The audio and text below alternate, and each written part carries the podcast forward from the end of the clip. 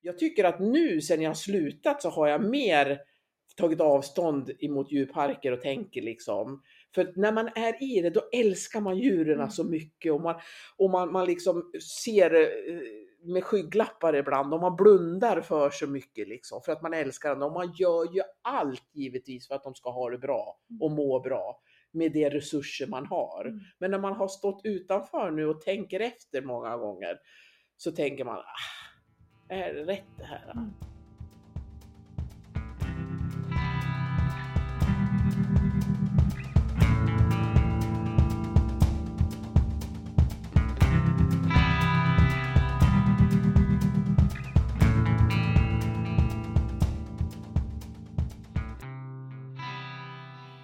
Så kan jag bara börja säga också att eh, idag är det en, dag, en onsdag kväll, slutet av januari Mm. och eh, jag sitter här med Ingmarie Persson i ditt hus Mm. i Älvkarleby och eh, det är väl ungefär en månad sedan, drygt en månad sedan Mm. som eh, de fyra schimpanserna Santino, Linda, Manda och Torsten Mm. sköts ihjäl på Furuviksparken efter att de hade försökt att ta sig ur sin inhägnad. Och eh, ja, men jag är här hos dig idag för att vi ska prata lite om det och prata om eh, schimpanserna och din relation till dem och hur Mm. de var och så. Mm. Eh, men jag tänkte bara först fråga dig, hur, hur mår du efter det som har hänt?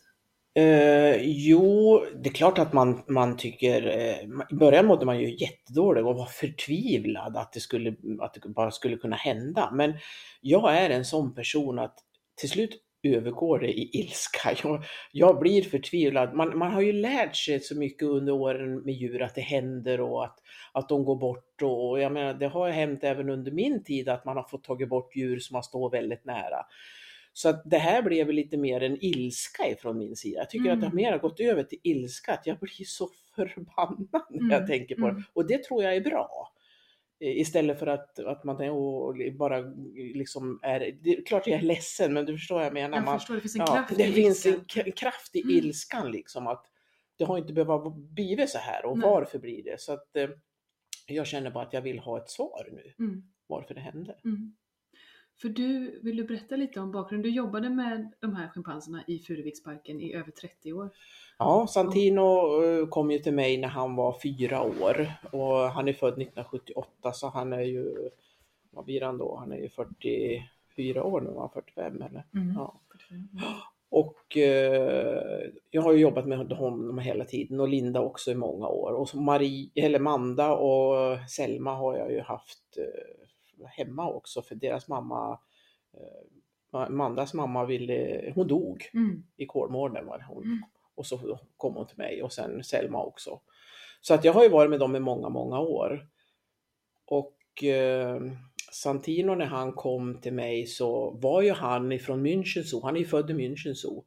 Och var eh, flaskuppfödd även där. Hans mamma tog inte heller hand om henne, Mm. eller honom. Och det händer ibland i, i, i, i det vilda också, men även i djurpark. Att inte föräldrarna, ja, att mamman inte tar hand om dem. Och då måste man ju gå in och stödflaska med människa Mm. innan man kan föra tillbaks dem till schimpanser igen. Mm. Men eh, då var han fyra år när han kom till mig då. Och då hade du jobbat där i några år? På Ja, då hade som- jag jobbat, ja det hade jag jobbat i bra många år. Och hade, vi hade ju schimpanser på den tiden också, en, en, eh, tre stycken äldre individer som satt där. Men de började bli gamla och då fick vi förfrågan om den här Santino, om vi kunde ta hand om honom. Det är ju så att det är en artkoordinator som sitter och styr eh, var schimpanserna ska komma någonstans. Mm. Alltså. Så man äger ju liksom inte schimpanserna utan de ingår ju i ett projekt de här. Och sen finns det inga pengar så man köper ju inte de här djuren, Nej, vilket är bra. Mm. Utan vi fick en förfrågan om vi kunde ta hand om honom då, för de fick inte in honom i gruppen i, i München. Mm. Och då så tänkte vi att det kan ju vara bra kanske att starta om med lite yngre individer. För vi såg ju att de äldre individerna börjar ju bli till åren Mm. kommen. Så utav den anledningen så kom han, sa vi ja, och så kom han upp till oss då. Och då skulle han sitta i karantän i fyra månader. Vi hade ju de bestämmelserna på den tiden. Mm. Idag tar man ju alla de här testerna redan på plats i parken Mm. och tittar på TV och Mm. sådana här prover och sånt. Mm. Så att eh, idag går det ju lättare att göra en transfer. Men då var det att man skulle sitta här i fyra månader och så skulle vi ta testerna under tiden han satt i karantän. Och det var ju väldigt frustrerande för en liten schimpans. Och det var ju där jag började jobba med honom och i princip var med honom dygnet runt emellanåt. Mm. Uh, och där byggde vi en fantastisk relation givetvis eftersom det var i princip bara jag som var med honom där inne. Och hur var det? Ja, det var ju, det var ju fantastiskt att lära känna honom för jag fick ju verkligen lära känna honom där inne. För vi var ju tvungna att göra saker där inne. Du kan ju inte ha en liten schimpans bara sitta rätt upp och ner utan han fick ju vara med och städa och göra massa olika saker så här. Och han tyckte ju om att måla och använda redskap och hinkar och vatten och trasa. Han var ju som ett litet barn ungefär. Ja. Och jag vet att när jag gick hem på kvällen så hade jag en liten schimpans som satt och höll i mitt byxben och bara skrek att jag inte skulle lämna honom. Och det var ju jobbigt. Och så man liksom stängde och låste och så klättrade han upp i fönstret och bara ruskade i galler och bara skrek efter mig. Så jag vet, jag sa till Jonny att jag kommer att bli tokig om jag ska hålla på så här. Så att jag sov faktiskt hos honom ganska, många nätter också. Du kunde inte lämna honom? Nej, han sa att han behöver mig mer än vad du behöver så nu får jag maken? kvar maken. Det var tur att han, han älskade schimpanser och visste hur de fungerar. Ja. inte i fyra månader men ganska ofta var jag med honom bara för att han var så otroligt ledsen när man gick därifrån. Och det, det var lite jobbigt. Ja. Men sen när han kom ut ur karantän så, så kom det tre stycken tjejer från Boråsparken. Och det var ju direkt, det var inom Sverige. Mm. I tjejer, två brudar, tre brudar i samma ålder. Mm. Och då var han ju jätteblyg. Och tordes liksom inte så att du höll mig i benen och tittade fram. Och de var ju lika blyga också. Så då var det lite känsligt när jag sa till John att jag måste nog vara ihop med de här också ett tag. så då var jag faktiskt eh, inne i aphuset tillsammans med dem också några nätter och liksom blev den här vuxna i gruppen. För de var också de var ja, samma de var ju, ålder? ja, de var ju samma ålder de också. Men de kom ju direkt från sina mödrar, de var fem år ungefär. Mm. Och, men det gick bra, de var ju unga schimpanser och det, det, det liksom, de gjorde ju inte mig någonting. De var ju lite rädd för mig och nytt ställe och en ny kille som satt där. Så att jag började ju sitta där inne i gruppen och var tillsammans och hade grejer med mig och aktivera dem och såg att de kom tillsammans. Mm. Och då blev ju jag den här vuxna personen i gruppen, Mm. Givetvis. Mm. Så det liksom, det blev bara så. Det var ju ingenting som jag gjorde medvetet, men tack vare att det var så unga individer som kom så, så blev det så. Så tänkte jag att jag, jag fortsätter väl så här. Får vi se hur länge det går. Mm. Jag hade inte en tanke på att jag skulle kunna vara kvar sen, för att jag vet ju att när Santino växer upp och kommer upp i en tioårsåldern sådär, och ja, åtta börjar ju också bli könsmognad lite så här, och vid tio år så börjar liksom de visa dominans och styrka och sådär. Mm. Så tänkte jag, då får jag väl sluta då, om, om man riktar det mot mig. Eller om man ser att det blir någonting som blir fel. Mm. Men det, det blev aldrig så, utan han, han såg mig som en mamma skulle jag tro. Mm. Och de andra också. Mm. Och då tyckte jag att det här är ju så pass bra att jag kunde fortsätta med det för att jag kunde ju liksom lägga fokus på mot publiken på schimpanser. För jag ville ju sprida budskapet om schimpanserna och deras situation. Mm. Och då, för jag säger, brukar säga att enda anledningen tycker jag för att man ska ha de här djuren äntligen i, i, i fångenskap, det är ju för att de ska vara ambassadörer för sina vilda artfränder. Mm. Och det fick vi ut budskapet på ett helt annat sätt när folk såg mig där inne och jag kunde berätta om dem och sådär. Så att det var så det började liksom. Och sen de gamla schimpanserna, de, de var, det var meningen att de skulle vara tillsammans tänkte vi, men de var så pass gamla och dåliga så att de fick sluta sina liv på grund av sjukdom. Mm. En fick fel i njurarna, det var liksom rann rätt igenom vätskan och så. Mm.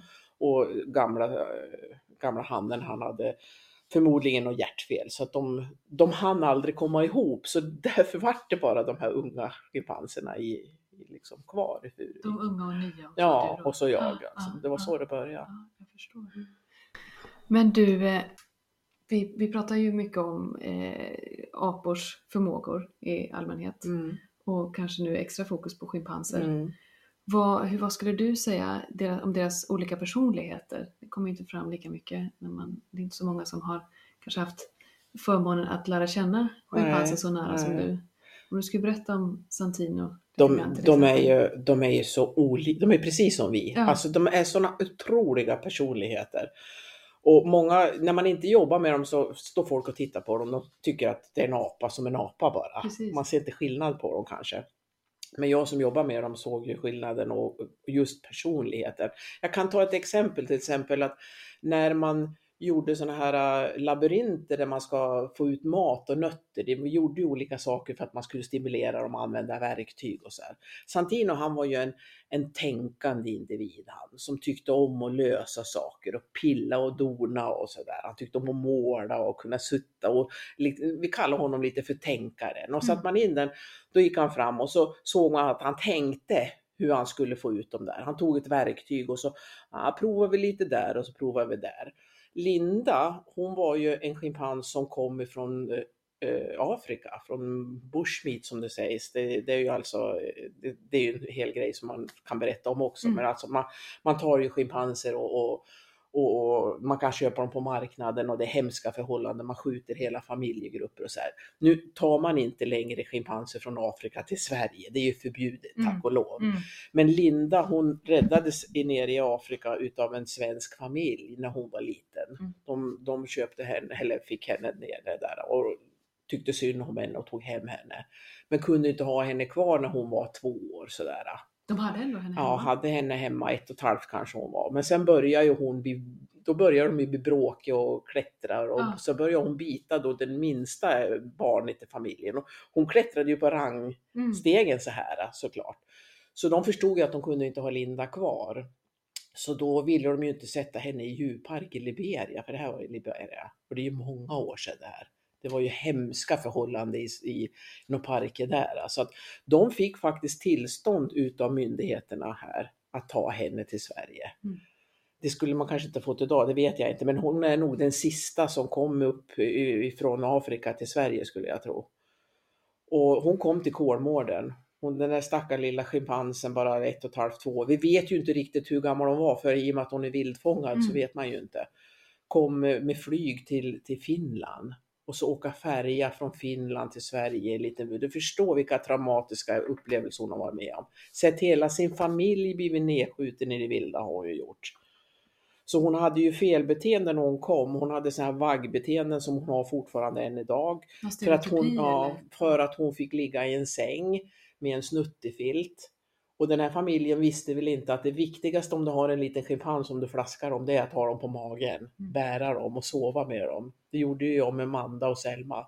De låg ju på min mage mm. och kände tryggheten. För annars får du gärna det här att de ligger och håller i snuttefilten och så vaggar de fram och tillbaks. För det är en otrygghet. Mm. Det, är alltså, det är så otroligt viktigt för en schimpans att få vara nära mamma på magen. Och de diar ju i fyra år, en schimpans. Och det tar ungefär fem år innan honan brunstar om igen och då blir ombetäckt. Så under den här tiden hon har di så brunstar hon inte heller och det innebär ju att hannen lämnar henne i fred.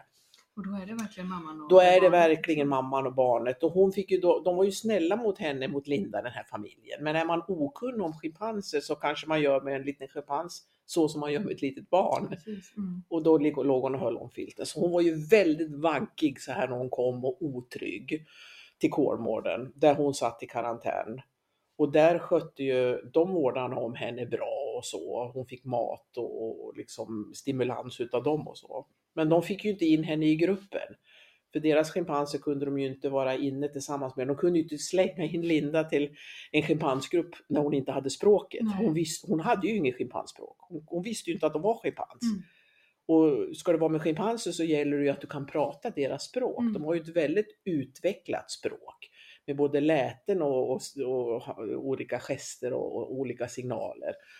Så då frågade de mig om jag kunde ta hand om Linda för de visste att jag hade den här fina relationen med den här lilla gruppen. Då mm. fanns ju på Santino och hans tre tjejer. Mm.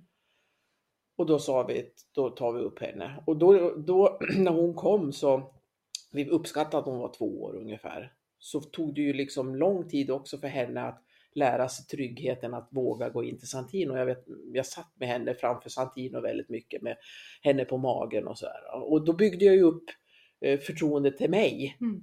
Hon tog ju det direkt. Hon var ju van med människor och då vart ju jag hennes trygghet. Vart jag hennes nya mamma såklart. Och så satt jag utanför där och, och hon började titta över axeln och han lät och Bolika och, och tog efter och sådär. Och så till slut så kunde jag ju gå in till henne. Eller gå in till dem. Och eftersom gruppen ansåg mig som mamma, ledare, så var det ju bara en, en, roligt när de väl kunde gå in med Linda, när jag kände att hon var trygg nog att våga gå in med henne. Så det var ju en otrolig historia runt de här schimpanserna. Som, ja. Och hur var det när du gick in där första gången? Vad, vad, vad gjorde, hur var det mötet med, med de andra då? Nej men det var ju att de springer fram och, och hälsar på varandra och då hade hon ju lärt sig det här att man sätter upp ett finger i mun säger schimpanser och sätter upp ett finger i mun sen när man hälsar på varandra. Man frågar att känner du och jag varandra? Eh, är du snäll? Och så tar man fingret i munnen och så säger man så här och så sätter man upp det andra fingret i munnen och, så och hälsar på varandra. Så är det som någon tillits... Ja, övning, tillit, va? ja precis. När man, när, man, när man möts liksom så säger man och sätter upp fingret, så här, säger de då som en tillit. Och, och hade hon bitit honom i fingret så då hade hon kanske blivit arg eller någonting. Och så här. Nu, nu var, gjorde hon väl inte så mycket men hon förstod ju i alla fall vad de Mm. menade för dem när de pratade med henne. Mm. Och till slut så kunde hon ju vara tillsammans med dem då. Mm. Och då, och, men då fortsatte du att vara där? Ja, då fortsatte dem? jag även med dem eh, och fortsatte. Jag, Linda var ju, var ju min, hon hade ju mig som trygghet. Mm, Santino hade mig som mm. trygghet. De andra tre tjejerna från Borås, de kände ju också igen mig. Mm. Hade ju, det blev ju så. Och jag var ju den som kom in med roliga saker och kom in med mat och vi lekte och jag hittade på olika aktiviteter och så här. Och sen när parken var öppen då så kunde man gå ut med dem och, och berätta om det här, hur de fungerar för folk. Och när de, folk såg mig där inne, då, då var det ju jättemycket folk runt avbrottsskapet. Och då kunde jag ju liksom sprida fram det här budskapet, vad är det för något som händer nere i Afrika? Och Linda var ju en utmärkt ambassadör och få berätta om hennes öde.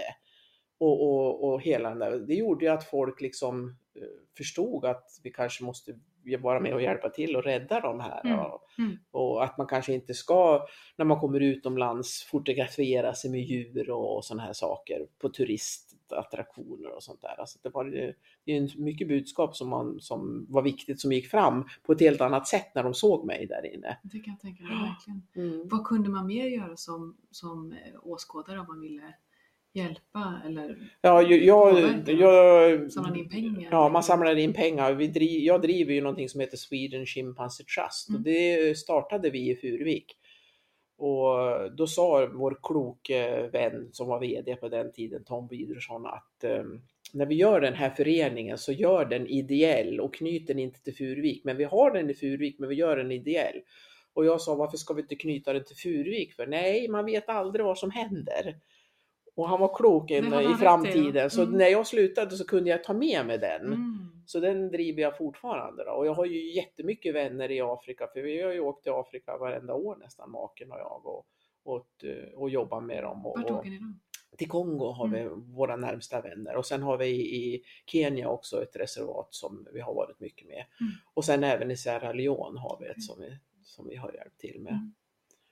Mm. Så det, det är liksom min passion Mm. numera. Då. Mm. Nu har det tyvärr varit lite svårt tack vare att det har varit eh, corona och Mm. bråkigheter och Kongo är ju inte ett lätt land att åka till. Nej. Så nu har jag inte varit där på ett par år men jag hoppas att det ska kunna komma ner igen. och, och då är det reservat mot tjuvjakt då? Eller? Ja, det är reservat som tar hand om sådana här schimpanser som Okej. Linda. Ah, Det ja. varit bättre om hon hade hamnat i ett sånt, men Ja. det fanns inte på den tiden. Nej.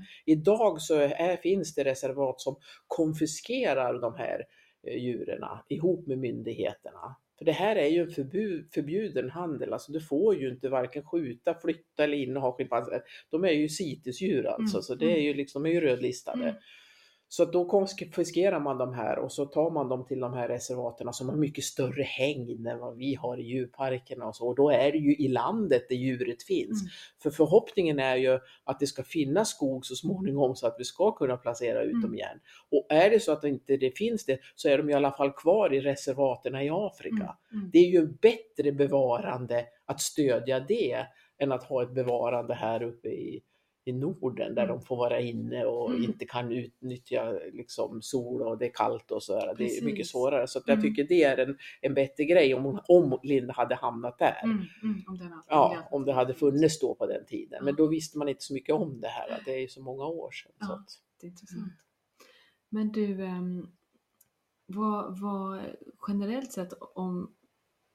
Eller vi, vi kan prata om det här med Santino, för han blev ju känd när han... Eller han kanske var känd för många innan dess, men eh, för en större Massa. massa, så Mm. blev han ju känd när han samlade stenar för att kasta mot besökare Mm, mm. på Furuviksparken. Mm. Vilket ju ledde till den här eh, uppmärksammade vetenskapliga artikeln om att djur kan planera. Mm. Vilket ju det egentligen hade funnits tecken på, på tidigare eh, om man hade eh, tittat och lyssnat. Mm. Ja, Men det var ju kanske det första vetenskapliga Ja, det var ju så. exemplet så. Men ehm, vad, hur var det när ni upptäckte att han började samla stenar? Nej, men det, det är ju ganska vanligt att eh, schimpanser, har man ju sett i det vilda också. Och jag, jag visste ju om det, det har de kunnat fråga om, men det hjälper ju inte att jag säger det. Det är Nej. som du säger, det måste ju vara vetenskapligt bevisat.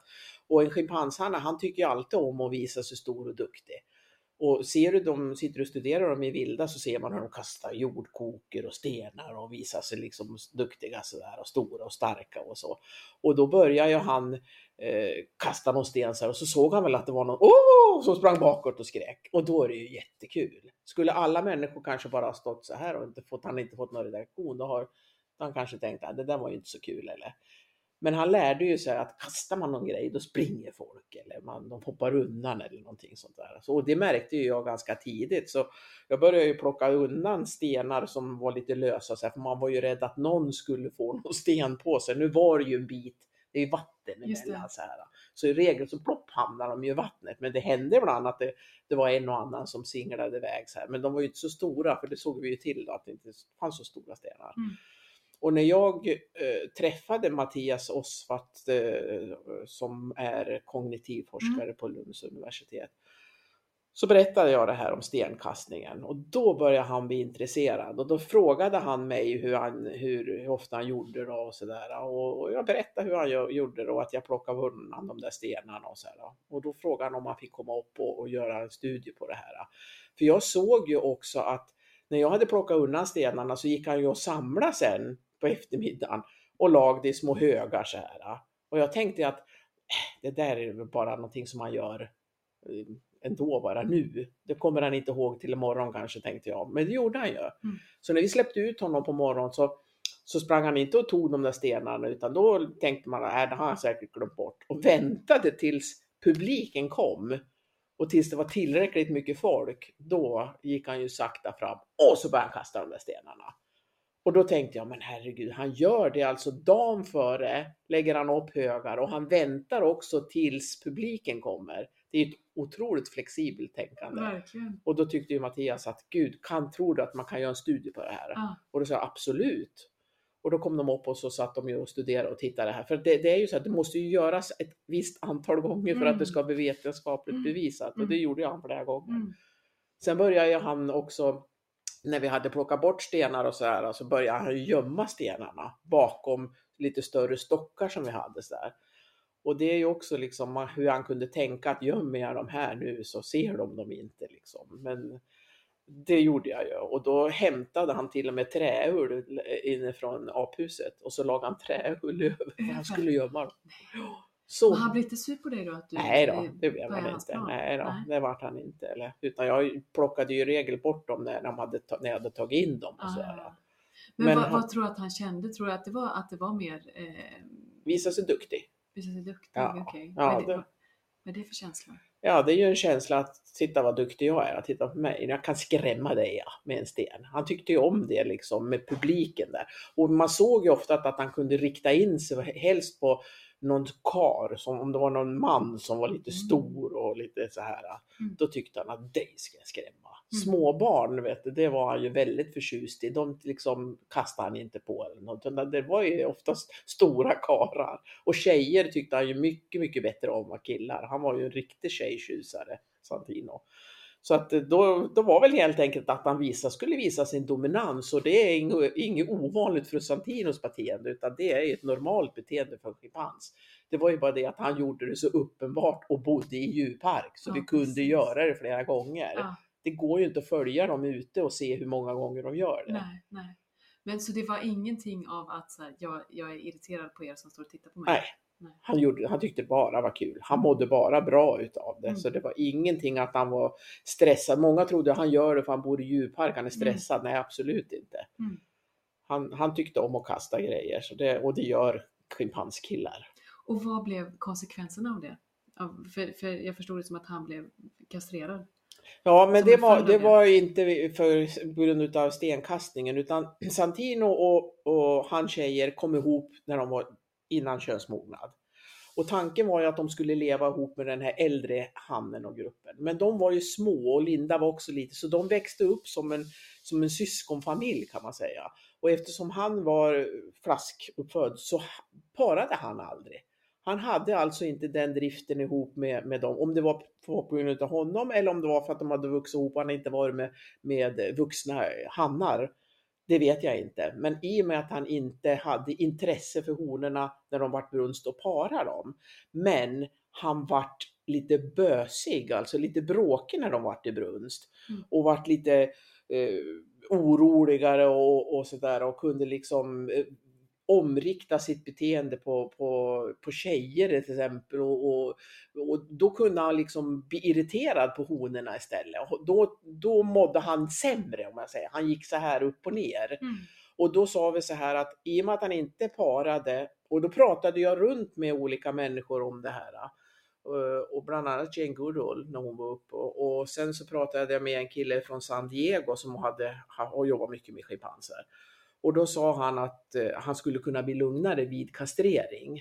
För det finns hannar som lever i djurpark som inte parar. Mm. Och då är det nästan bättre att ha dem kastrerade. Och vill man inte ha massa ungar heller, i och med att vi har ett överskott utav schimpanser idag i Europas Mm. djurparker. Mm. Och vi vet inte var vi ska placera dem. Så tänkte jag att då är det bättre att vi kanske kastrerar honom. Så slipper han få de här dipparna upp och ner när honorna kommer i brunst. Mm. Mm. Och då gjorde vi det. Och då, han vart ju, han, han vart ju liksom lugnare, ungefär som en hund kan man Mm, säga, mm. när, när tikar löper, men han parade inte fullt ut. Och sen så sa vi det att det är bra då om vi har en, en, en grupp här, vi får inga ungar, men vi har Linda som kan ta emot om det är någon an, unge som behöver ha en styvmor. Hon var ju fantastisk schimpanser. Hon tog hand om både Manda och Selma. Mm. Och då kunde vi ju bli en park där vi kanske kunde hjälpa andra parker. Om det händer att en mamma inte vill ha sitt barn eller inte tar hand om sitt barn. Mm. Så kunde vi ju ta upp den då och ha en, en sån grupp här uppe i Furuvik. Så det var liksom min tanke. Ja. Och sen kom Manda.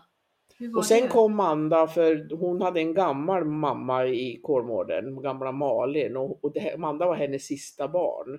Och Malin har alltid tagit hand om sina barn men hon, hon var gammal och, och gick bort i sjukdom när Manda var fyra månader. Och då frågade de om jag kunde ta upp henne hit då. Och då, då gjorde vi så. Och då hade, var ju tvungen att ha henne hemma först då. För hon, hon var ju tvungen att ha eh, di på nätterna, nappflaska på nätterna och sådär. Så hon var, här, var hon i det här huset? Och här ja. Låg hon Ja, här i soffan? Eh, ja den här var nog inte då eller men eh, hon bodde här med oss i alla fall. Och sen åkte jag ju med henne mellan aphuset och hemma då. Och de gjorde till och med en, en uh, litet barnprogram om Manda. Aha. Här kommer Manda heter den. En, eh, hon som var marknadschef hos oss, min kamrat. Hon och en, en kille gjorde en liten film om henne när vi hade henne hemma och sådär. Och Tills hon kom in i, i gruppen med Linda då. Så många barn har tyckt liksom att titta på och förstått kanske lite mer hur lika de är oss då. Mm, mm, Och sen vikten av att komma in och få en mamma igen. Mm, Då, liksom. mm. Och då var det ju Linda som vi såg att det var hon som var mest intresserad utav dem. Och då när Amanda var runt, ja, hon skulle bli ett år så kunde jag lämna henne kvar där inne. Eh, För då behövde hon inga nattmål. De är ju som vi, de behövde göra nattmål och det är svårt att åka dit liksom och ge nattmål då. I... Så då därför fick hon vara hos mig då. Och sen tog Linda hand om henne. Sen så var det bara att gå med nappflaskan utanför gallret, lärde vi henne det. Så att när vi åkte dit på kvällen då, sista målet, så kom hon bar hon ner henne så här och så höll hon upp henne mot gallret så här. Och, och så kunde man ge henne en nappflask dit och så. Och så så Linda då går visste att Ja, det visst var dags. Ja, vi, jag lärde henne det liksom. Hon hade ju sånt förtroende för mig. Ja. Så då, då lärde hon sig det. Och jag vet första gången när jag lämnade in henne på natten och hon skulle vara kvar där själv på natten så tänkte jag, oh, gud, tänk om jag kommer nu na- med nattmålet och så ligger hon där och gråter efter, efter mig Mm. eller de ingen har tagit hand om henne. Mm. Och jag vet jag smög in i aphuset och hade nattbelysning på. Och så såg jag att Linda låg uppe, för de har ju hyllor, de bäddade med halm och låg där uppe. Och så ropade jag lite på henne, då tittade hon över kanten så här. Och så klättrade hon, kom hon, reste hon sig upp för då såg hon att jag hade nappflaskan. Så klättrade hon ner så här vid ett stort träd där inne. Och så kom hon fram med henne och Amanda sov, hon märkte inte mig. Hon sov i hennes famn. Och så lyfte hon öppna så här mot gallret. Och hon sov fortfarande och så bara liksom ruskade jag lite med flaskan så här och Linda liksom lyfte upp och nästan ruskade på henne lite. Och så fick hon syn på flaskan som jag hade satt in nappen i mellangallret. Och så, så tog hon och så sög hon där och så slocknade hon igen. Och så klättrade hon upp Linda och när hon klättrade, det glömmer jag aldrig, när hon klättrade upp för trädet där med henne i famnen, då vände hon sig om och tittade på mig precis som att var inte orolig eller jag fixar det här ja. Och jag grät, oh, jag, jag ryser, grät så, åh, jag, var, jag glömmer aldrig vilken otrolig känsla det var. Liksom. Ja, det förstår jag verkligen, verkligen. Och sen när Selma kom då, då sig att sätta in henne lite tidigare. Mm. För det här var ju första gången mm. som, som, och då blir man ju lite räddare. Mm. Sen när Selma, då var ju hon ett par månader yngre, henne hade jag hemma kortare tid. Och sen när den här Torsten kom, då, var ju, då hade ju jag slutat. Mm då tog ju inte, den mamman tog ju inte hand om Torsten heller, Maria Magdalena. Var det en, en, en hona som var, var i parken, ja. Och då, då fick de ju nappa honom en, en, stund. Men det var ju bara en kortare tid, för då visste de ju att Linda kanske tar hand om mm. den här. Så då chansar de ju att lägga in den till Linda och hon kommer ihåg det där. Hon är ju mm. en fantastisk mamma. Så när de kom med nappflaskan, det hade ju jag lärt henne, då kom hon fram till, med Torsten till så de, då, Även fast de inte hade den relationen till henne som hon hade jag hade, de kunde ju inte vara inne hos henne, så satt det kvar i alla fall. Så hon tog hand om och födde upp Torsten. Och jag var så glad när jag, när jag visste att att eh, jag var ju, har ju varit roligt om Maria Magdalena hade tagit hand om sitt barn. Men om hon nu inte gjorde det så visste jag att Linda fanns där. Och jag hörde att hon hade tagit hand om det så tänkte jag vad skönt. Mm. Nu har hon återigen ett litet barn att ta mm, hand om. Mm. Och han kommer få det bra. Ja, och han kommer att få det bra med mm. henne. För hon är en fantastisk styrmor. Mm. Ja. ja. Mm. Alltså det är otroliga fina minnen man har från den tiden. Otroligt. Hur länge sedan var det du slutade där? Tio år sedan. 2013 slutade jag på våren. 2013. Och sen dess har du varit tillbaka och träffat dem? Nej, nej. nej. Jag visste att när, den dagen jag går härifrån då kommer jag aldrig att kunna komma hit mer. För så ont kan jag inte göra dem. Detta. Det, nej, men det, det visste jag. Det, har, och det, det var egentligen min fasa hela tiden innan jag visste att jag skulle sluta. För en dag är det slut. Mm. En, du blir pensionär och mm. du lär sluta. Mm. Och de här kommer ju att överleva min pensionstid och bli äldre. Det mm. visste jag ju. Så jag hade den där bävan att hur ska jag göra när jag ska gå härifrån? För jag kan ju liksom inte komma hit och, och visa mig någon gång ibland bara och så blir det nya vårdare, de vill väl inte ha mig, de vill väl förstå, det kan ju bli problem det där. Mm. Jag vill ju ha det på mitt sätt och de kan vilja ha Så det visste jag ju vad jag tänkte, mycket på det där.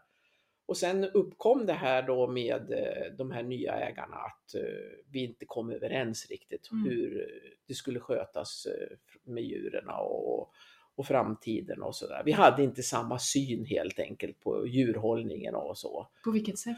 Ja, de tyckte inte om mig och jag tyckte inte om dem brukar jag säga när folk frågar. Så kan det ju vara. Nej men vi kan ju bara titta på det att under de här tio åren så jag har varit borta så har det satsats tror jag 72 miljoner på nöjet och 7 miljoner på djur. Mm. Jag tycker de siffrorna säger allt. Mm. Och det där hade vi svårt att acceptera för att eh, vi var ju de som var gamla i gamet med erfarenhet och törs säga ifrån. Du och din man. Min man Jonny ja. som var djurchef i parken. Och då blir man den här eh, bökiga som säger ifrån kanske och slår näven i bordet och lite tuff och sådär. Och det, det togs inte med, så bra mm. många gånger. Mm. Och, och då kom vi fram till att eh, det är ingen idé att vi fortsätter utan vi kom till en förlikning så att eh, vi slutade mm. där. Och det tror jag var det bästa. Mm. Men hur var det på slutet när du var det? För du sa tidigare att du, då fick du inte, den nya äg, de nya ägarna bestämde nej, fick inte det, gå in där. Nej, det blev ju så i och med att det var ju en vargolycka som hände i Kolmården. Mm. Där en, eh, en tjej som vart förolyckad, det kanske ni har mm. hört om. Mm. Och då blev de väl eh, rädda att det skulle hända. Då satte de upp olika, ja, med olika djur hur man fick jobba med dem och så. Och jag vet att jag fick skriva ett långt brev om varför eh, och hur jag jobbade med schimpanserna och hur jag såg på det hela. Och då skrev jag just där att det går ju inte att jämföra med vargarna. Där var det ju massor med folk som gick in. De Alltså, hade, okända människor. de kä- okända Mm. människor, de hade ju det som en grej att folk fick betala och gå in där. De tjänade ju pengar på det. Eh, hos schimpanserna var det ju bara jag, det var ju ingen annan som var inne. Och jag hade ju gjort det under 30 år med Santino. Så att eh, jag försökte förklara det att eh, jag såg det inte alls som den faran. Men det är klart, jag förstår ju att de blir rädda för att de har ju ansvar för sina djurvårdare och så. Mm.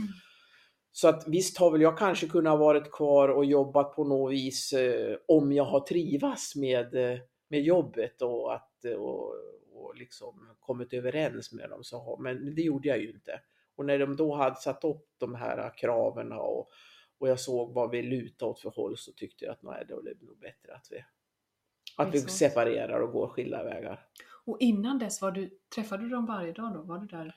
Nej, det var jag ju inte. Jag kunde ju åka på, till Afrika och på semester och så. Jag hade ju, hade ju kollegor som jobbade med dem utifrån som inte behövde, man behövde ju inte gå in till dem Nej. och vara tillsammans utan man slussade ju dem. Det var ju tre olika avdelningar så slussade man dem emellan och gjorde rent och släppte över dem igen. Så det var Mm. inga problem.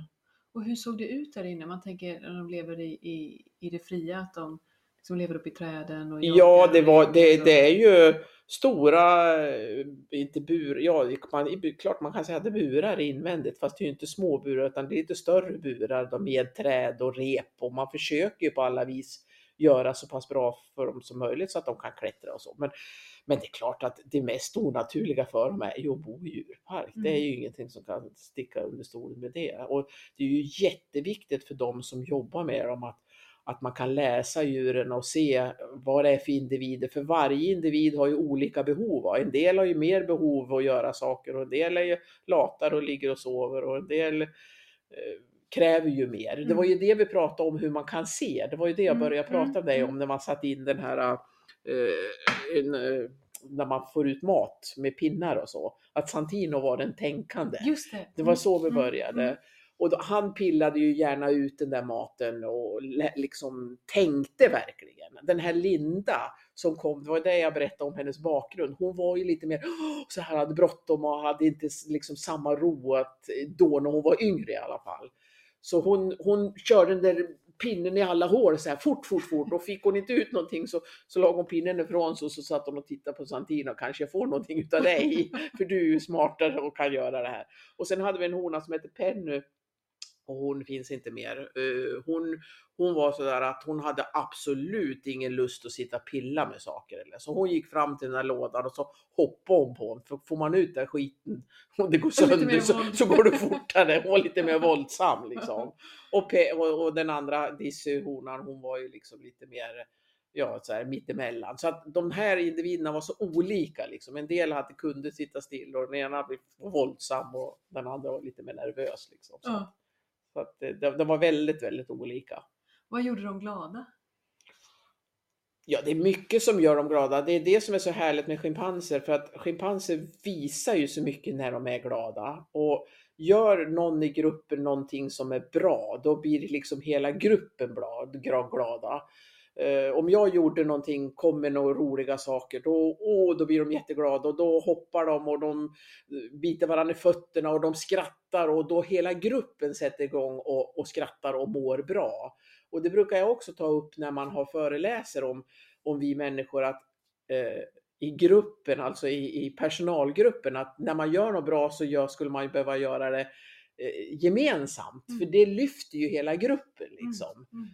Så det som gjorde dem glada det var ju liksom om det var några nå roliga nya saker som kom eller om det var någon god mat eller någonting sånt där. Eller om man löste något problem eller någonting så såg man att åh, då var de jätteglada allihopa. Och då gällde det liksom även för mig att visa åh vad bra det var, åh vad duktig du var det här. Och liksom, och, och, ja, det, liksom. och ta del av Ja, det hela ja. gruppen, du förstår vad jag menar. Ja, absolut. Och det är ju vi, tycker jag, människor lite dåliga på att berömma. Åh, det Mm. där gjorde du bra. Och Mm. klappa om varandra och slå varandra på Mm. axeln. Och, åh, ja. Då skulle vi bli mycket gladare. Mm. Och det är det schimpanser, de är betydligt mycket duktigare på att visa känslor än vad vi gör. Mm. Och det är det som är så viktigt för den som ska jobba med schimpanser, att den måste vara en människa som vågar visa det här och nu. Du måste vara lite extravert är du för introvert så kan du inte jobba med schimpanser i alla fall. För För då, kan inte läsa. nej, då, nej de, de, ja, de kan säkert läsa men de kanske inte vågar ta det här och nu. Utan vi väntar lite. Om det står hundra, flera hundra personer och tittar på dig så måste du liksom ta den här och nu. Om de visar att åh, nu älskar jag dig, då måste du visa att du älskar dem. Och sen Mm. om det står folk och tittar på det, då måste du låta som en schimpans och bete dig lite som vi människor kanske tycker är konstigt. Och, och lika när du kommer in i aphuset så måste du prata hög, högljutt och hej och hej och gå fram. Och de springer ju fram till gallret och de låter ju och de hoppar och skuttar och de är jätteglada när det kommer morgon. Och då kan du ju inte gå in och bara säga god morgon och vara lite så här lite tillbakadragen eller för då får du ju inte den här responsen. Mm.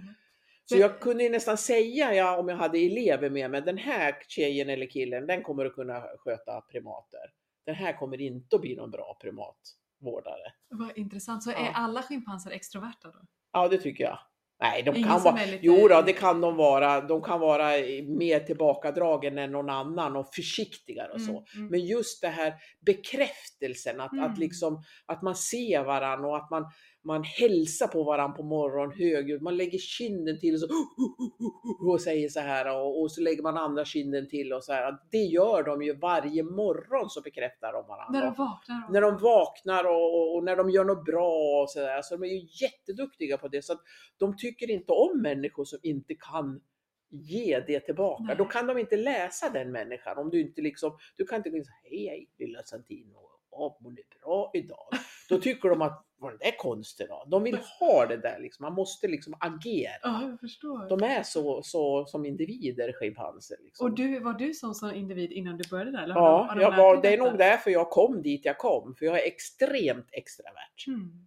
Ibland lite för mycket, tänker först och, och, och, och eller agerar först och tänker sen. Men, men jag tror att det är det som gör och sen är, vi, är de också så tydliga med att när det är rätt och fel så lär man säga från. Att nej och ja. För det gör ju ledarna själv i gruppen tydliga liksom vad som är rätt och fel och sådär. Så att det fick jag ju också göra i och för sig. Mm. Men det, behöver ju inte, det innebär inte att man behöver slå varandra för det, utan det handlar ju om ett förtroende. Mm. Eh, att nu är jag äldst här och nu bestämmer jag och sådär. Och då, då tar, och tar de det. Men det går liksom inte att, att, att vela liksom och vara slätstruken. Nej, jag förstår. jag Då, förstår. då läser de det inte. Nej, för de nej. läser ju det här på, på, det är ju så små signaler, bara en blick, eh, en min med, med munnen och det läser de ju av varandra. Och det där lärde jag med hela språket liksom. Och det är jättespännande att kunna få vara med på det. Ja. De har ju ett otroligt minspel och ett otroligt utvecklat språk. Man kan ju be dem att gå och hämta saker åt en och så som en hund aldrig kan göra på samma sätt. De, de kan rapportera men en, en schimpans kan du liksom lära på och prata med på ett annat sätt. Liksom. Kunde de be dig om saker också? Ja, det kunde de vi göra. Och, och liksom Penny som var den där lata, hon kunde liksom ligga där och, och så hade, låg det någon apelsin där. Då kunde hon slå ut näven så här. Hämta den där nu. Och så tittade hon på mig och så slog hon lite så här. "Häm- Du som sitter nära, ta den där åt mig. Då. Hon kunde ju kommunicera så liksom.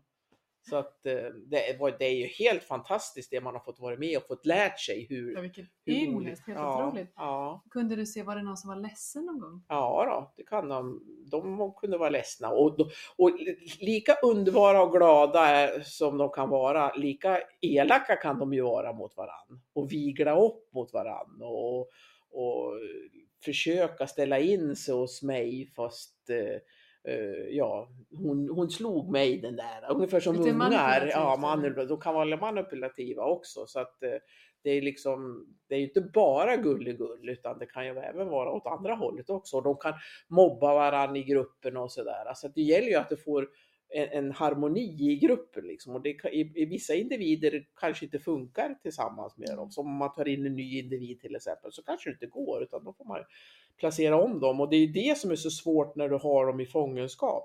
För det här har ju sätter ju vi människor ihop dem på ett område och så säger vi nu ska ni leva här och nu ska ni trivas ihop. I det vilda väljer de ju själv. Där har de ju en valmöjlighet att kunna gå därifrån om de Mm. inte trivs. Och det är det som gör mig så ont om det är folk som inte kan läsa de här djuren. Utan de är ju tvingade i princip att sitta där. Mm. Så det är mycket att tänka på. Så det är mycket. Jag tycker att nu sen jag har slutat så har jag mer tagit avstånd emot djurparker och tänker liksom. För när man är i det, då älskar man djuren Mm. så mycket och man, och man, man liksom ser eh, med skygglappar ibland och man blundar för så mycket liksom för att man älskar dem. Och man gör ju allt givetvis för att de ska ha det bra och må bra med de resurser man har. Mm. Men när man har stått utanför nu och tänker efter många gånger så tänker man, ah, är det rätt det här? Mm. Det ska jag vara ärlig och säga. Och jag tänkte det ibland när jag gick där inne också. I och med att jag kom de här så nära och såg hur otroligt intelligenta de är och hur mycket de tänker och hur mycket som rör sig i deras hjärna. Så vet jag att jag många gånger när jag gick där över min nyckelknippa och man stängde på kvällen, Mm. är det riktigt rätt det här? Jag hade dåligt samvete många gånger, men man blundar för det när man går i det. För man älskar de här djuren så mycket och man försvarar det till näbbar och klor. Det gjorde jag också. Och jag försvarar liksom att djurparkerna är så otroligt viktig för att sprida budskapet och lära barn och ungdomar om djur, och natur. Och det tycker jag väl lite grann, men ah, ibland så har man känner jag liksom att det här med artbevarande och allting, det är lite klyschigt. Vi står och berättar om det för att förklara, för att, för att man inte ska ha dåligt samvete lite. Hur mycket gör vi egentligen när det gäller schimpanser som vi pratar om nu för de vilda? Att vi har dem, sitter här uppe i, i Norden. Vi kanske skulle lägga resurserna mer på vad det kostar här att, att göra det där det verkligen behövs. Mm. Så ser jag mer idag. Men jag har även förståelse för hur jag kände då när jag gick i det hela. Men dåligt samvete hade jag mellanåt. När man tittar dem i ögonen och sen när man ska gå hem och så tänker man, ja. Men så tänker man, ja de här är ju födda i djurpark och de är ju flaskuppfödda, det har ju blivit så. De kan ju ingenting annat och de vet ju ingenting annat. Man förhandlar lite med sig själv. Ja, man får göra det. Mm. Jag fick göra det flera Mm. gånger och ändå mer nu tycker jag. Mm, jag förstår. När jag har kommit stått utanför. Ja.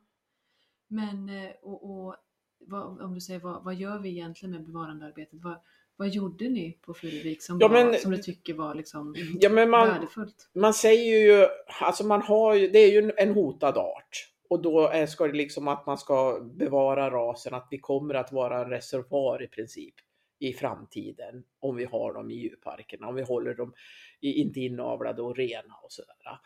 Och sen så, så, men det är ju så här, de här kommer ju aldrig att sättas tillbaks Nej. till det vilda något mer. Utan, ja okej, försvinner de där nere då och det blir inga schimpanser kvar så ska man kunna ha dem kvar i djurparkerna. Det, jag menar, vi har reservaterna fulla idag utav schimpanser. De är nästan överfulla på grund utav den här hemska handeln som är med schimpanser. Så att jag menar, då har vi ju dem först där nere och de måste vi först ta hand om. Så att, men då kan man ju som djurpark då kanske bidra med pengar till det artbevarande som finns i berörda länder. Då. Men hur mycket gör vi det då? Mm. Hur mycket? Det borde granskas tycker jag. För jag, jag, vi satte ut pengar i det vilda.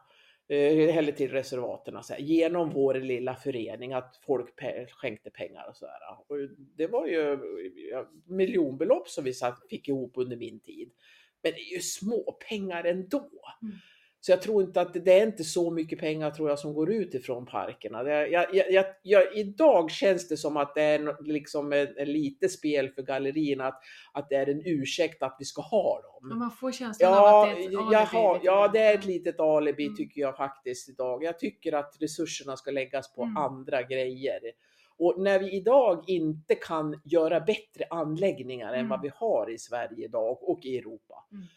Mm. Det är för dåliga anläggningar för de här stora primaterna. Jag tycker det. Mm. Men du, om vi då går till det här som hände.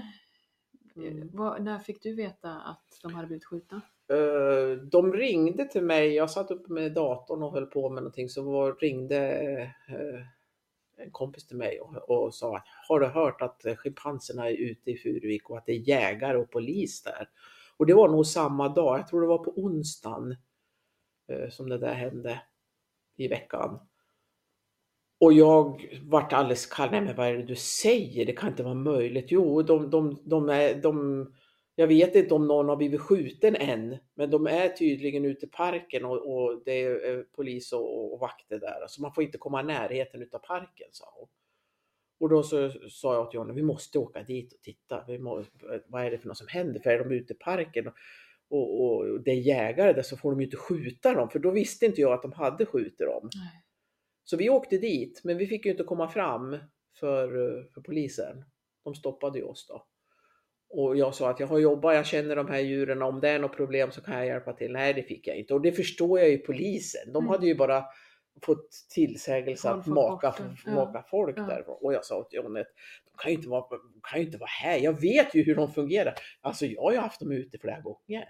Det är ju mänskliga faktorn som har hänt antagligen, att man har glömt något lås eller någonting sånt där. Och jag, och jag sa att de kommer ju inte gå långt ifrån parken, så John. Det är 15 grader kallt ute. Mm.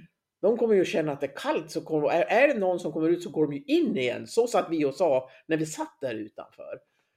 Men sen så fick vi höra att, eh, jag kommer inte ihåg hur vi fick höra det, att de hade eh, skjutit, det var någon som sa att de hade börjat skjuta dem. Och jag lovar om jag har fått komma dit och Linda och Torsten har varit utanför och Santino och de har hört min röst så har jag tagit dem i näven och gått in Ja. med dem. Jag har gjort Ja, det. det. Jag tror dig, absolut. Absolut, för de har varit ute under min tid också. De är inte farliga. För Linda hon kom ut ifrån ön. Vi släppte ut henne på ön allihopa så här. Och så var det någon som hade varit och städat för vi hade en dörr, bakdörr så här. Ön, alltså Ja, utomhus. ute på utomhus på sommaren. Fullt med folk i parken. Mm. Och så släppte jag ut dem och så hade de varit och städat, om det var jag eller någon annan ska vi låta vara osagt. Men hade inte smält igen dörren riktigt. Och Linda kom och såg att den där dörren inte var riktigt igenstängd. Och sprang dit och öppna, sköt upp den där. Och så kom all hela flocken så här. Och precis när hon sprang igenom dörren så slängde hon igen den så här så han gick igen. Det var bara hon. Så de andra var kvar inne.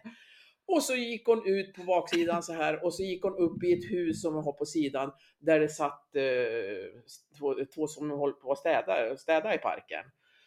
Och så gick hon upp för trappen och så öppnade hon dörren till deras fikarum och så klev hon upp på bordet där de satt och fika. Och så satt de och drack te och så tog hon tepåsen så här, doppade så här i, deras tekoppar. Och de var ju alldeles förstenade. Var det personal? Eller? Ja, det var två, två tjejer som städar i parken. Och, och Jonny såg ju det här så han sprang ju efter Linda och upp där. Så när han kom in då satt hon på bordet där och doppade tepåsen och de satt alldeles stilla så här. Och hon var vuxen då. Alltså det var ingen liten schimpans. Och så sa han, nej men gå ut härifrån det, sa han. Så att eh, res er upp och gå bara. Och hon reste sig upp och gick och så låste han dörren då, så att hon inte skulle gå ut. Och det var ju jättekul att vara där. Hon höll på med alla grejer, så här, upp på diskbänken och grejer. Och så ringde han mig. Nu får du komma för nu är Linda i, i, i och så talade han om var hon var någonstans då. Ja, jag kommer alltså. Ja. Och, så jag tog bilen och åkte dit. Hon älskade ju att åka bil, för det hade hon ju gjort så mycket när hon var liten. Och för jag tänkte, parken är ju öppen, jag kan, kan inte gå med den här näven. Henne kunde man sätta koppel på. Hon hade ju haft koppel när hon var liten där nere, vet du, satt ju bunden och hade, de gick ut och hade halsband med henne. och Så, så att jag kunde ju sätta på henne ett koppel när som helst. Jag hade ju aldrig det, men det gick att göra det. Men jag tänkte det är inte så kul att gå med ett koppel och så upp så här utifall det är någon som möter någon eller något. Så jag tar bilen tänkte jag. Och så körde jag fram bilen och så öppnade Jonny dörren och så skrek jag Linda, vad håller du på med då? Oh, då hörde hon mig och sprang ner för trappen och in i bilen. Och jag stängde bilen och så åkte vi lite och så, och så hem igen. Och det tyckte de var jättekul att få komma i bilen. Och då var hon vuxen. Ja. Och de här två, två som, som, som satt där uppe, de hade ju efter oss, ja det kommer en schimpans. Jag började doppa i min telefon. Det var ju liksom en historia för dem. Det är klart vi varit rädda, men det hände ju ingenting. Nej. Och sen dagen efter när de skulle sätta på kaffe, då började det luddra i kaffepannan så här. I, i, för då hade hon stoppat tvålen i, i kaffepannan. Och det hade inte Johnny sett. Hon öppnade och satte tvålen och sen så man hällde kaffe då bubblade det två. Så det här var ju bara en rolig grej för dem. Jag. Så jag menar, det hon gjorde ingenting. Nej, från det till att Ja. bli skjuten var otroligt sorgligt. Mm. Ja, jättesorgligt är det. Men eh, nu finns de ju inte mer och nu lider de ju inte heller så att det är ju så jag går vidare liksom. Och nu vill jag bara ha reda på varför kunde det bli så här? Hur ser du på djurparkernas framtid? Ja, nej, alltså det, de, de, de kommer nog att leva vidare, det tror jag. Och det, det finns ju bra parker också som gör mycket bra, så att jag vill inte bara sitta och, och, tro att de ska gå under. Det, det, men jag tror att de måste tänka sig för hur man jobbar i framtiden tror jag. Speciellt om man har sådana här djur. Finns det inte någon motsättning i att man vill lära ut respekt egentligen för de här djuren Mm. och samtidigt då så kan man ju som besökare se att ja, fast de här individerna sitter ju och och de lever ett liv som inte de egentligen är anpassade för. Ja, ja precis. att att det, man får lite problem med trovärdigheten. Ja, det, jag tror att det kommer att bli så. Mm. Eh, Jag känner ju det nu bara på de här tio Mm, åren jag har mm. varit borta. Och jag har ju levt i, en, i den tiden när man stod och försvarade till med näbbar och klor. Det gjorde ju Mm. jag också. Men utvecklingen går ju framåt och när, jag, när liksom inte djurparkerna hänger med eh, anläggningsmässigt i utvecklingen och allt det här, då, då tror jag att de kommer att få det svårt. Mm, mm. Och hur har det varit för dig, alltså den, den förändringen? Har, det, har du plågats av det eller? Vadå menar du? Det här att du säger att, att du hade skygglappar på mer förut och att... Ja, jag, jag har lite dåligt samvete. För, alltså jag vet ju så mycket. Mm, Alltså jag vet ju så mycket som man inte nästan vågar prata om vad som har hänt bakom kulisserna och i djurparksvärlden. Herregud. Eh, Som, Var ska var ska vi börja någonstans? Nej men förstår du, som jag känner själv att jag har varit delaktig i. ja, ja, ja. Och, och som jag brukar säga till Jonny, "Nej, men fan, ja men säger Jonny att det var ju så på den tiden lite grann. Mm. Eh, utvecklingen går ju framåt. Mm. Ja men den går, den går ju alldeles för sakta framåt. Liksom. Mm. Så att, Men det är ju eh, en väldig styrka att kunna omvärdera saker. Ja, ja, att, att det våga, tycker jag. Och att våga ta in det, att man har varit med om saker. Ja. Man har gjort saker som man inte kanske står för idag. Just. Mm. Hur var det, sista frågan kanske, hur var det när du slutade? Saknade du dem? Jag saknar dem varje dag. Jag tänker nog fortfarande på dem varje dag. Det går inte en dag, det har jag inte gjort någon gång. kommer alltid någon liten tanke så här. Fast jag är inte liksom så att jag går och mår dåligt utöver det. Men tänker på dem gör jag. Jag har ju dem på bilder Ja, här inne i huset. Och, så det kommer alltid någon liten tanke. Så nu tänker jag ju väldigt mycket på dem. Nu har jag ju drömt om det på natten och så här. Det Vad har ju liksom, du om? Eh, jag, det, jag drömmer liksom att jag är där och att de är med mig och, och att jag drömde att Linda kom ut och sprang över vägen och jag kom med bilen och körde Mm. och tog upp henne och sådana där saker. Mm. Det, hjärnan jobbar ju liksom med det här hela tiden och det kommer ju på nätterna, det gör det. Men eh, det- det- saknar dem har jag gjort och jag, jag vet att jag sa till honom, gud vad jag skulle vilja åka dit och få pussa på Mm. Santino och Mm. känna hans armar runt mig igen. Så det är klart att man längtar efter det. Mm. Men samtidigt har jag så stor hjärna så att jag kunde liksom acceptera det. Att det kommer inte att gå. Mm. Jag kan inte göra honom så. Han lär leva där nu tills han blir gammal och dör. Och, och jag försvann i hans liv. Jag dog lite tidigare än vad han gjorde. Mm. För de dör ju i gruppen också och då sörjer man varann. Mm. Och sen lär man gå vidare. Mm. Det var ju så jag fick bearbeta det hela. Mm. Men jag visste ju att, eh, jag var ju dit en gång bara och det var i somras. På de här Okej. tio åren så åkte jag dit. Men jag gick, visade ju mig inte för dem. Men du såg Ut, dem? ja, och jag, jag gick smög och så stod jag och tittade på dem. Och de hade ju förändrats väldigt på de här tio åren och han hade ju blivit mycket mindre. Liksom. Han var ju gammal också och så. Mm. så att, och så lyssnade jag på killen som stod och, vi hade ju apmatning då, de står Mm. och matar dem och, och sådär. Och så gick jag vidare bara. Och det, det kändes lite ont i hjärtat på Mm. mig att se dem liksom så här.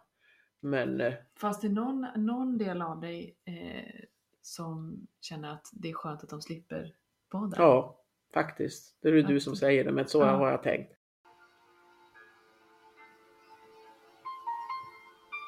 Har du gjort den här filmen? Mm. Och jag som sitter inne och, och tittar och filmar. Mm. Inte äta alltså. Nej, tittar han på mig. Får inte äta lite färg? Det var ju sån där som var ofarlig men ändå.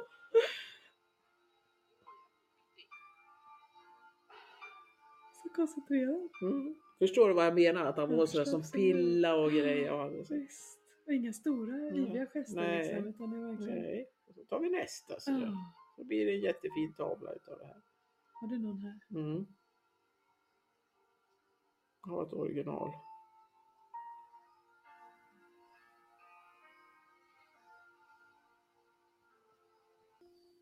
Det där blev Mm. Var han, blev han klar själv? Mm, liksom, bestämde han själv att han var klar? Nej, jag kunde säga nu, nu är det fint. Nu gör vi ingenting mer. Det där Det var också. ju fantastiskt otroligt. Wow. Mm. Ja. Det är- Det är alltså. jättefint alltså.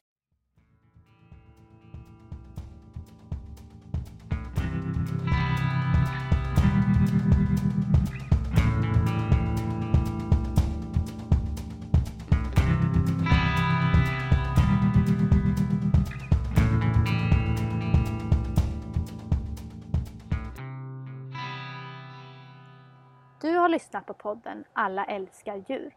En podd som handlar om vad man får göra med djur.